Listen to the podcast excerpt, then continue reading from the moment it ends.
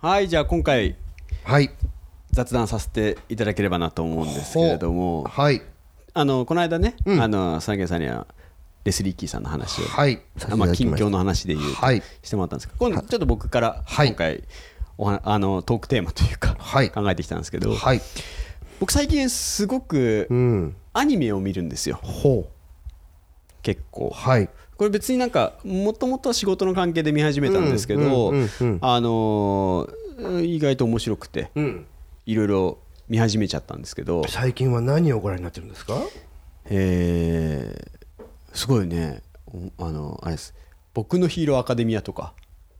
全く分かりませんけど とかあもの今流行りの「東京リベンジャーズ」あああなるほでしょどそれは聞いたことありますはと「呪術廻戦」を見てるでしょ、いはいはいはいあとなんだろうなあそうそれで一番僕最近キンキンで、あのー見てて楽しかったのが2つあって「おオットタクシー」っていうやつオとットタクシーこれねすごいいいですよはいこれも非常に面白いはいネットフリックアマゾンプライムかなああそうなんだであ見れるんであぜひ見よう見ようなんかぐなんていうんですかちょっとこう不思議な話です、うんオットタクシオットータクシー、うん ODD あタクシーですなるほどねそっちねうんうんっていうのと、うんバイオレット・エヴァーガーデンっていうほうなんか聞いたことあるなやつを見てるんですよ、うんうんで、まあ、今回ねそれ、まあ、アドバッタラジオなんで広告の話と紐付けさせてもらうんですけど、うんうんこの「バイオレット・エヴァーガーデン」もまあもともと結構興味あったんですけど、うん絵が、うんまあ割と美少女系の絵で、うん僕あんまりそんな得意じゃないんですよそこらう辺、んうんあ京アニさんの作品なんですよまあなるほどねもうい残念なことがありましたけどうん京アニさんの名作って言われてへてー見てるんですけどえで僕今まだ全部は見てなくて途中だったりするんですけど、今度の10月29日にえうん「バイオレット・エヴァーガーデンの」えーと映画がテレビで初流すんですよ、なるほど金曜ロードショーかなはいはいはいそうでこの間「鬼滅の刃」やってたのを、な2週してま2すして週ます連続かなうんなんかみんながちょうど昨日かタイムライブで泣いたそうそうみたいなことが流れてきて僕僕も全部見てるんで、ええええええでそれって今度は新シリーズが、えええー、と11月かなはいスタートするんでそれにあの先駆けてっていうこと、はいででいうことがあるんですけどえあのやっぱりすテレビってすごいなってやっぱ思ってえてはい「バイオレット・エヴァーガーデンを」初初めて10月29日に、はいえー、と金曜ロードショーではいで金曜ロードショーって結構ジブリとかはい要するに往年の作品が大体流されるじゃないですか。はいでやっぱりそこに向けて、うんえー広告って結構打ってるなっていうほ感じではあっうてなるほどそうで実際にうん10月29日やりますって、うんえー告知が出た後、うんやっぱり視聴数ランキング上がるんですようんなるほどねで「鬼滅の刃」もそうだったんですよはいはいはいはいは地上波で流しますじゃあそれに向けて準備してみようとかいはいそれまでのエピソード全部見とこうっていうはい割と見てる人たちの、はいあのー視聴体なんていうんですか感覚なんでしょうけど、うやんうんうんっぱりそれで結構本当にテレビの広告効果うっんていうのはやっぱり高いなってやっぱそういうふうになんていうのかな分かりやすくと言っちゃちょっと語弊がありますけれどもやっぱそういうこう人の顕著に出ますね顕著に出るんだねうすごいですよいやさあれだけさえっとさっき言ってたんだっけあのえっとあのアニメ昨日放送したやつだっけあ鬼の滅の刃そう鬼滅、はいあれだけ話題になったのにやっぱりもう一回やっぱりテレビに流れそるとうそうまた巻き返しを図るかのそごうとくすごいですよね本当にすごいよね多分その情報って、うんえっ、とまあ制作あのアニメ関要するに、えー権利を持ってる人たちは知ってるはずなんですよ。そうだよねこのこのタイミングでテレビに、うんうんうん多分金曜ロードショーとかって、うんうんある程度枠みたいなのは、うん1年じゃちょっと広すぎるかもしれないですけど、うん半年とか年にはは、ねそう各所今うんまあ、流していいですかって確認も踏め 踏まえてなんで、そうだよね共有してるはずで、うんそこに対してやっぱり分かってるかのようにこうあの出すというかそうだねそうそれはねやっぱすごいと思いますよ。やっぱそこの置くとこのいや本当にこうだってさテレビで流すということはさもちろんその手前で映画でやってたやつとかそういうのをまた見てる人たちのまたやるテレビですごいよねだってテレビがさもうテレビは見ないとかって言われてるまあ主にね言われてる時代なのにテレビでやるって言ったことで SNS がまた湧くわけじゃないあの有名なことでバスバルスですそうバルスですよあのやるためにこのタイミングでバルスバルスバルス まあ、あれはだからあの同じ見てる人たちとのそう共有したい共有し時たいって間を共有したいみたいなところですよそうでさやっぱテテレビがなんやかんやってやっぱり言われててもそういうビッグコンテンツというかそこに対してうんだって映画でも見も見てるし配信でも見てる人たちがテレビでやるってことでまた盛り上がるそうで同じやっぱり、うん昔で言うとこの茶の間っていうのがすっごい広い茶の間になってるっていうか、ああそうですねあうん確かに確かに、うん、一つのまあもう古く言うよブラウン管を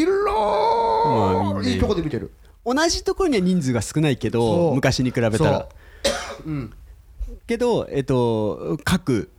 ね、うんいろんなエリアでうん同じものを見ててそうれを共有したいっていう,、うんそうまあ、まあ一緒に見たいみたいなことなんでしょそううねそうだけどそれを同じタイミング同じ場所じゃなくて広くその SNS っていうところで昔だったらその SNS がなかったから同じ職場同じ学校の学び屋で共有したけどそれが今この時期でまあさらにできなくなってるからだけど SNS があることによってバルスを同タイミングでできるってまあいうできる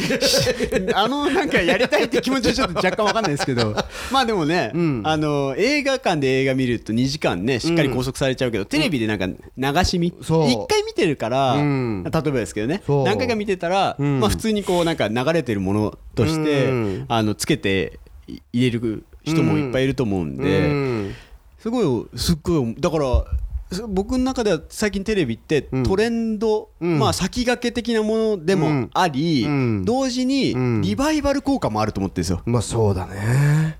うんもう一回見たいとか、うんもう一回見せたいうんそれはあの、まあ、コンテンツを作品をっていうところなんですけど、うんなんかその意外となんか真ん両方両極端というかそうだね使い方が変わってきてるなって思うんですよそうだねだからよくねまあテレビ CM で言えば要は、えー暴力的に流れるものですから、CM ってのはつけてりゃ流れてきますから、そのぼだけど結局テレビは、まあ、ワウワウとかいろんなものを除いてですけど、ただですからねまあそうそうですそうで要は配信の場合は基本的に課金要はすサブスクしてないと見れないところを、やっぱサブスクっていうとやっぱりみんなある程度サブスク入ってないうんうんだからあの変な話ですけどあのネットフリックスのあれ見たらいや俺ネットフリックス入ってないから見れないんだまあそうよね,、ですねうんっていう会話がなっちゃうなっちゃうとだけどテレビは無料で見れて、まあ、みんな持ってるって見いう前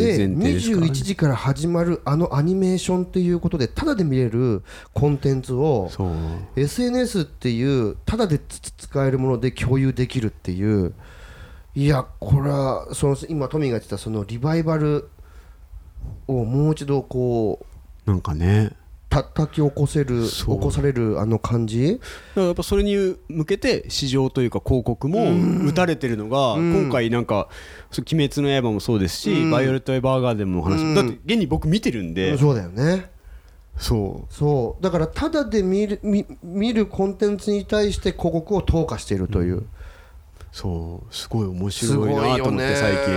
でそれは割とやっぱそのアニメとかでうん僕は如実に最近感じたので、うんなんか広告の仕方テレビの打ち方うんみたいなのは、うんなんか改めて考えさせられたなと思って、うーんいやーなんか頭では分かりつつこうやってこう言語化してこうやって語るとやっぱこう面白いなって思うよ面ね。白いですだって何十回だって見てたってさあの ねいつもね夏の時期になるとあのサマーウォーズとかねサマーウォーズまああれですけどまあ蛍の墓とかね、うんあそうそうそうもうトトロもそううですトねトロもそうもう何十年もそうそうそう何回も何回も同じタイミングでやってもやっぱそこに対してこうやっぱり最高って言ってるとか、そういうのをだから自分で能動的に動くことが好きなうんうんうん人でもあるし、ぼーっとして流れてくるものもやっぱ好きなんだよね,、うんでしょうねまあ、そそれもビッグコンテンツになればなるほどねそうですねうんうんだからそう DVD つけつけて、うんあの見るなんていうんですか言い方ですけど、う見んるほどでもない状態の時うにん流れてって、うんあでも好き自分も好きでっていうのうはんすごくありますよね、だかそうだよねら金曜ロードショーとかって結構大きい、うんあのー広告のトリガーだとは思いますまよ、あそうだなんねでしょう映画、うんだからそれこそねえっ、とエヴァもそうだしそうだねやったあの映画に向けてあの前公開の前の週前の週とかでそうそうそうそう前回のやったりするじゃないですか、うんうんあるあるあるであのピクサー系もそうですそようねだねそうだね、まあ本当ジブリさんもまさにそうです、もバンバンやるっていううバかンバンやるから前のやね でもちゃんとそこでまたこう揺さぶりが起こってねまさに映画とかもそうだけど大体大体あの土曜日公開、うんまあ、最近は金曜日も公あそう開そうされますけどもそういうのためのこうあワンあるんだあであ面白いあ明日ツーさあれじゃん公開じゃんなんてなったらやっぱ行きますからね、つそれって、うん、どこがお金出してるんですかね配給会社なんですかね要するに前の週前々の週とかにうん、流してくださいっていうきっとオーダーがあるんだと思うんですよ、まあそうだねうんそれは劇場に来てもらいたいからっていう思いもあるし逆にテレビ側で言うと視聴率取れるからうん流したいっていうのもあるじゃないですかあるお互いにうんかけあのなんかその作品の10日のタイミングってでもそれって多分撮えー、と放映許諾だと思うんだよねはいはいはいだから広告っていう考え方じゃないと思うんだあよ、ーそっかうん、だからそれを考えると多分映画会社からなのかがこういうのありますよまあそうですねリリースリリースって部分をい出うしまかすまずワ共ン有アプローチ入れてで分かりませんよあもうそうそうす想イメー像ジのですからそ想う像ですからあのそこに実はその2がわ1が放送されえ1が実はその週の何ヶ月後か分かんないけど、土曜日に公開するんで、えーこういうのできますよって言ってもしかしたらその金曜ロードショーに流す時は要は、えーテテレビの放送権がもしかしたら安くなうる、ーんかもしれないですね、うんいやー面白いなー、うんなんかねふ普通のことだったじんゃないですか、だなんなんだけどか普通に流れるもんだなと思ってたけど、うんふとこう、うん広告の目線とか、うんなんかプロモーションの目線で見ると、うん非常に興味深いなあの枠はって思ってるんですよ、そ僕こら辺のところは多分うまく、えー金曜ロードショーさんの編成のところと多分そこの映画の宣伝なのか配給会社とのうまく連携してるんでしょうね連携してる関係があるそうそうすれば今トミーが言ったみたいにビッグコンテンツであればあるほど視聴率は跳ね上が跳るねますよねでそれを見た視聴者の人が次の日の2を見に行くのか、うん続編を見に行くっていう形をうまくシナジーを作っているんであろうなというふうには考えられますいねやー。面白いいや本当に面白いよね。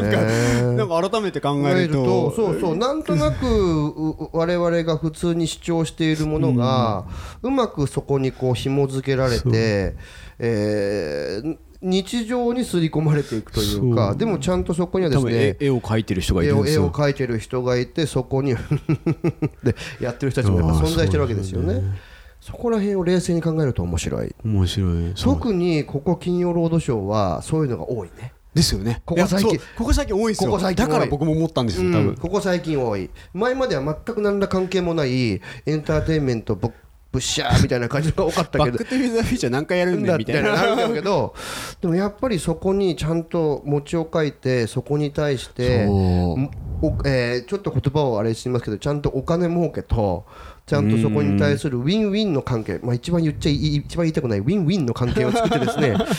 でもそうですよ本当 そうそうだから視聴者の方も喜んでいただけて、えーそれを作った人たちも喜んでくれいやるそうみたいなうまくその曲と映画のシナジーを生んでいるというような感じがしますね。そう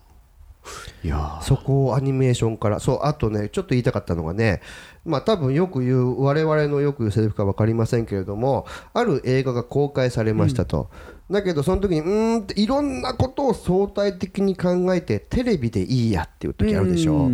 あれもね要はね1900円1900円払って見る映画じゃねえなと思う判断と、えーまあ、うんまあ、もしくは Hulu とか、うん今で言うねうん、まあまあプラカみたいなのありますよありねますねそうそういうところの判断基準っていうのも考えるの面白いですよねああそう2時間1900円払ってそこでずーっと見るし映像化時間のある時にデバイスで見る映像化もしくは何にも知らなくてテレビであこれこの前あに1年半ぐらい前に見たいなと思ってたけどあこれ流れてるんだじゃあ見ようっていう映像化ここら辺の判断基準ってあー違いますよねあるんですねまあやっぱ白はまだ映画が一番ありありますよあるねねなんか、うんまあ映画館はその空間込みうんだって2時間、うんえっ、と携帯を見れないそう時間ってそう結構うん貴重だと思うんですよ、僕、うんそう思映画を見るってういううんうん姿勢の問題じゃないですかそうだねそれを強制的にうんあの空間でうん演出せずしてるわけじゃないですか、うんまあ、ルールとして、うんそれはやっぱりなんか僕はすごく大事なことだなとそうだねだから本当にだから映画館に行ったことない若者多いよ最近話聞くとマジですか、うん耐えらんないじゃんって言うもんあそうだからだからなおさら ねそのたでも面白いように耐えれる内容じゃなきゃいけなくなっちゃってるんですよね今そちょっと過激だったりとかそうそあのテンポがいいとう、か、うんあとこの前、ま、前もトミーと話したけど倍速で見てるでしょあ1.7 1.7倍数そうそうそうそうそうだ映画館なんて当然だけど1.7倍速じゃ見れねえからさ当然だけどねそうだそれこそ僕も結構今 YouTube 見たりとかするんですけど、うんうんうん20分ですもん見れる のあの何ていうんですか気軽にはいはいはいよしパッて見ようって思えるのは、うんに15分か20分のもの、うん僕はあの倍速にはしないんで、ええええそれぐらいの時間なんですけど、えええなんかえー映像に関しては、うんそういう基準にはなってるんですよえやっぱそうだよねちょっと30分過ぎると長いと思っちゃう 大変だよね大変本当にでもねアニメとかうん映画とかだったら、そこにドラマとかもそうですけど、うんストーリーがないとダメじゃないですかそうだねはみんなの視聴時間は分かるよ分かるけど、うんストーリーあるからちゃんと説明しなきゃいけないから、うんこれぐらいなきゃダメだよっていう思いも分かるじゃないですか,、わかるわかるわかるわかるそうでもね難しいですよ難しいよね届けたいこのストーリーを届けたいこのメッセージを届けたいって思っても複雑化すると視聴者はそれを見てくれないそうじゃあなんていうのかな1.75倍速にすることによって完結する中身のそれほどない完全懲悪なものだけが素敵なのか、まあねうん難しいね難し難しいねいいやーそういうちょっとええちょっとねなんかそういうことをちょっと考えちゃって、もうこのですねアニメの話から急にこういう話になっちゃいましたけれども我々いつもそこに落ち着きます そうね変わったよな時代変はわっってているうやったよなってなんかすごいなんかじじいっぽくて嫌嫌なんですけどねあちょっと最後あの「バイオレット・エヴァーガーデン」のあすい内容ませんだけさらっとはいどうぞどうぞはいこれ京アニさんのはいやつなんですけはど、いまはあ、い僕はその美少女系あんま得意じゃなかったんですけど、うん内容がすごく良くて、うんあのーまあ女の子の話なんですよバイオレット・エヴァーガーデンっていう女性の話なんですけど、うんうんうんうんまああのなんていうんですか軍人として育てられた女の子がいてほで、えーその子が、えー戦後、ううんえーしなんですか戦争がない環境になった時に、うんどう生きていくのかっていう話なんですよはそして、あうんえーまあすごくね絵が綺麗なんですよへめちゃくちゃえはい京アニさんのあねのそうもうなんか一個一個が絵画みたいな感じうーんが僕すごいよいいなと思ってて、はいはいそれそれこそストーリーもね僕毎回ない ああのね佐伯さんもし見見ていただけるんだったらええっとね2話は我ええ慢してみてください、ああじゃあ3話目から来る3話目から来るのねグッとくるんでじゃあその2話がいい感じの伏線になってそうあまあちゃんとあのストーリー的にも、ええええあのーなんていうんですかああのあらすじ的なところだったりするんでなるほど2話は23話はちゃんと我慢してみてなって3話目からブッシャー来るんでもうすね4話3 4話5話ぐらいからももうもうもううブッシ毎ュ回もうそうっすだからそのね戦場戦うマシーンとして育てられた女の子がええ愛とは何かを学ぶっていうじ物語なんですよなるほど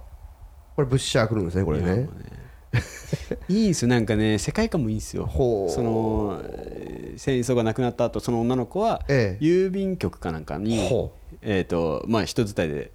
勤め始めて、ええそこええで恋文を作るっていう、ええー仕事にやり始めるんですよなるほど恋文っていうか手紙を手紙をね代筆するっていう仕事なんあであすよなるほどなるほどでも人の思いがわからないその女の子は、うんうんすごく、うんあのーなんですか仕事的というか、はいはい機械的なうんものしか書けないんですよ、うんなかなかこ人うなのん気持ちかはわからないんで、なかなかなんか仕事となかなか矛盾してるけれどもそうなんだねそうでも私はそあのそれをやりたいっていう思いでうんやって、その中でどんどんその彼女がうん人の思いとは、うんとか、うん感情とは、うんそして愛とは、うんっていうところを学んでいくうん物語なんですよ。なるほどブッシャー来るんでいすねやこれもう ね